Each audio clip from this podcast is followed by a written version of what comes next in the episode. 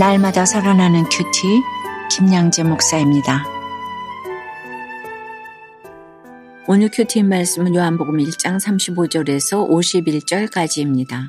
하나님 아버지, 주님을 따르는 자가 되기를 원합니다. 말씀에 주시옵소서 듣겠습니다. 주님을 따르려면 첫째, 주님과 거하는 축복을 누려야 합니다. 오늘 35절과 36절에 또 이튿날 요한이 자기 제자 중 두 사람과 함께 섰다가 예수께서 건의심을 보고 말하되 보라 하나님의 어린 양이로다 라고 합니다. 성령 충만한 세례 요한은 예수님이 다니시는 모습만 보고도 그가 하나님의 어린 양 메시아임을 확신합니다. 그런데 예수님이 가만히 계시기만 했다면 요한이 주님을 하나님의 어린 양이라고 볼 수 있는 근거가 없었겠지요. 37절에 보니 두 제자가 그의 말을 듣고 예수를 따르거늘 이라고 해요. 스승인 세례 요한이 확신 있게 이야기하니까 그의 두 제자가 예수님을 따르네요. 스승으로서 자신보다 나은 사람에게 제자를 보내는 일이 당연하다고 해도 이렇게 보내는 것은 실로 대단한 일이지요. 38절에 예수께서 돌이켜 그 따르는 것을 보시고 물어 이르시되 무엇을 구하느냐라고 하세요. 그러자 그들이 랍비어 어디 계시오니까 라고 합니다. 예수님을 랍비라고 부르네요. 그들은 주님을 따르기로 결단은 했지만 아직 주님이 메시아인 줄은 모르고 있어요. 그러니 정작 자신들이 무엇을 구해야 할지도 몰랐지요. 그래서 주님이 그들에게 무엇을 구하느냐고 물으신 것입니다. 오늘 예수님이 여러분에게 무엇을 구하느냐고 물으신다면 뭐라고 대답하시겠습니까?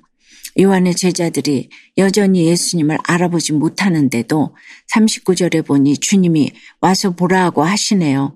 그리고 예수님이 계신 데를 보고 함께 거하게 하십니다. 아무리 예수님이 메시아의 심을 귀로 듣고 머리로 안다고 해도 그렇지요. 정작 주님과 거하는 축복을 누리지 못하면 예수님을 나의 주님이 아닌 라비어 선생이여라고 부를 수밖에 없습니다. 적용해 보세요. 여러분은 예수님을 랍비라고 생각하시나요? 메시아라고 생각하시나요? 와서 보라고 하시는 예수님의 초청에 응하여 주님과 거하는 축복을 날마다 누리고 계신가요?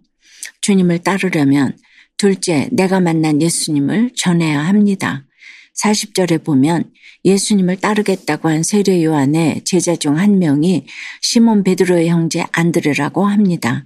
41절에 그가 먼저 자기의 형제 시몬을 찾아 말하되 우리가 메시아를 만났다라고 해요. 내가 예수님을 진정으로 만났다면 자연스레 가족에게 예수님 이야기를 전하게 되어 있어요. 가족으로 서로를 묶어주신 이유가 무엇입니까? 구원 그 이상도 그 이하도 아니잖아요. 그런데 우리가 성경 곳곳을 보면 베드로가 참 혈기가 많아 보이지요. 베드로는 다혈질에 분노 조절 장애가 있지 않았을까 싶어요. 아마도 이런 성격 때문에 가족들도 힘들어 했겠지요. 그럼에도 불구하고 안드레는 베드로에게 자신이 만난 예수님을 전했어요. 42절에 보니 그를 데리고 예수께로 오기까지 합니다. 베드로가 예수님을 만나기까지 안드레의 이런 수고가 있었네요. 예수님은 이런 베드로를 보시고 장차 반석이라는 뜻의 개바라 불릴 것이라고 하십니다. 그리고 43절에서 예수님이 빌립을 만나 나를 따르라 하시니 그가 아무 말 없이 주님을 따릅니다. 그런데 44절에서 빌립이 안드레 베드로와 한 동네 사람이라고 하는 것으로 보아 그도 출신이 별 볼 일 없었던 것 같아요. 모두 바리새인이나 제사장들에 비하면 아무리 생각해도 예수님의 제자로 세울 이유가 없는 사람들이었지요. 45절에 보니 빌립이 나다나엘을 찾아 이르되 모세가 율법에 기록하였고 여러 선지자가 기록한 그 일을 우리가 만났으니 요셉의 아들 나사렛 예수니라고 합니다. 빌립은 성경을 구속사적으로 잘 읽었던 것 같아요. 그러니 이렇게 예수님을 알아보고 친구에게도 소개했겠지요. 그러나 아직은 주님을 요셉의 아들 나사렛 예수라고 부릅니다. 그래도 예수님과 동행하며 점점 그 호칭도 달라졌을 거예요. 46절과 47절에 보니 빌립에게 예수님에 대한 소식을 전해 들은 나다나엘이 등장합니다. 그는 참으로 이스라엘 사람이고 속에 간사한 것이 없지만 예수님에 대해서는 나사렛에서 무슨 선한 것이 날 수 있느냐며 비하했어요. 이럴 때 우리는 어떻게 반응해야 할까요? 나는 예수님을 잘 전했는데 네가 거절했다. 이러면서 나는 책임없다. 이러시겠습니까? 46절을 다시 보니 빌립은 예수님이 말씀하신 것 같이 와서 보라고 청합니다. 그렇습니다. 내 논리로 내 옳고 그름으로 예수님을 전하는 것이 아니에요. 빌립처럼 와서 보라고 하며 내가 경험한 예수를 전해야 하나님 나라가 확장되는 것입니다.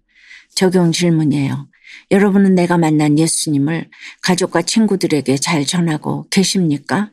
거절받을까봐 두려워서 전하지 못한 적은 없으세요? 내가 와서 보라고 하며 예수님을 전해야 할 사람은 누구입니까? 직장에서 광풍 같은 사건을 겪으며 말씀이 들리는 축복을 받게 되었다는 한 성도님의 큐티인 묵상 간증입니다. 제가 대학교 1학년 때 간경화로 아버지가 돌아가신 뒤 어머니는 친척의 인도로 교회 다니기 시작하셨어요. 하지만 저는 신앙생활에 큰 관심이 없었지요. 그리고 대학 졸업 후 바로 취직하고 결혼하여 삶이 안정되자 회사를 그만두고 사업을 시작했답니다. 사업이 잘 될수록 아내와의 관계는 악화되었지요. 그러다 사업이 망하고 나서야 신앙생활을 시작했어요. 하지만 신앙생활을 한 지 10년이 되어도 내가 옳고 남들은 틀렸다를 외치며 여전히 물질 욕심 가득한 기복신앙에 머물러 있었답니다. 그러던 중 저는 회사의 중요한 기술 자료를 외국에 유출했다는 혐의를 받고 집이 압수수색 당하는 사건을 겪게 되었어요. 이 사건은 제게 광풍 같은 고난이었지만 저는 말씀을 들으며 질서에 순종하지 않고 헛된 희망을 따르던 제게 반드시 있어야 할 일임을 인정하게 되었습니다. 무엇보다 검찰에서 무혐의 처분을 받기까지 4개월 동안 말씀이 들리는 축복을 깊이 경험할 수 있었답니다. 오늘 50절에 내가 너를 무화과 나무 아래서 보았다 함으로 믿느냐 이보다 더 큰 일을 보리라 하신 말씀처럼 저를 인도해 주신 주님께 감사드려요. 이제는 가족 모두 하늘나라의 생명책에 기록되기를 기도하며 전도를 우선하는 삶을 살겠습니다. 저의 적용은 초등학교 입학하는 손자를 만날 때마다 성경 이야기를 들려주며 전도하겠습니다. 아내의 이야기를 판단하지 않고 잘 듣겠습니다. 입니다. 47절 이유를 보면 예수께서 나다나엘이 자기에게 오는 것을 보시고 그를 가리켜 이르시되 보라 이는 참으로 이스라엘 사람이라 그 속에 간사한 것이 없도다라고 하세요. 그 말에 나다나엘이 놀라서 어떻게 나를 아시나이까 하고 주께 묻습니다. 이에 예수께서 대답하여 이르시되 빌립이 너를 부르기 전에 내가 무화과 나무 아래 있을 때 보았노라고 하시네요. 이렇게 주님이 자신을 알아주시니 나다나엘이 예수님을 하나님의 아들이시오 이스라엘의 임금이라고 고백합니다. 그러자 주님이 내가 너를 무화과 나무 아래에서 보았다 함으로 믿느냐? 이보다 더 큰 일을 보리라고 말씀하십니다. 사랑하는 여러분, 이 세상 사람들은 자신의 문제밖에 못 보지만 나다나엘처럼 우리도 나를 알아주시는 예수님을 만나게 되면 더 큰 일을 보게 될 것입니다. 언제나 어떤 문제를 만나든지 예수님의 일, 구원의 일을 볼 수 있어야 해요. 그것을 봐야 오늘 당장 내 눈앞에 보이는 일에 목숨 걸지 않을 수 있습니다. 오늘 하루 나를 알아주시는 예수님과 함께 하심으로 더 크고 놀라운 일을 보게 되는 저와 여러분이 되길 주님의 이름으로 축원합니다. 기도드립니다.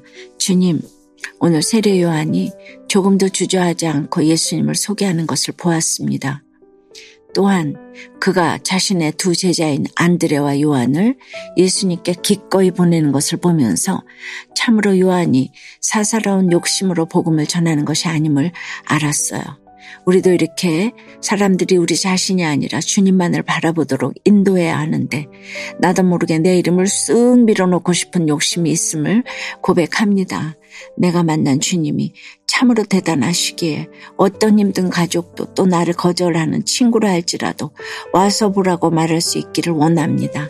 나의 사연과 문제를 넘어서서 예수님이 보이실 큰 일을 볼 수 있도록 역사하여 주시옵소서. 그리하여 당장 내 눈앞에 보이는 일이 아니라 복음을 전하는 일에 목숨 거는 사명의 인생을 살아가는 저희가 다 되도록 주여 인도하여 주시옵소서 예수 그리스도 이름으로 기도드리옵나이다. 아멘. 지금까지 우리들 교회 김양재 목사님이었습니다.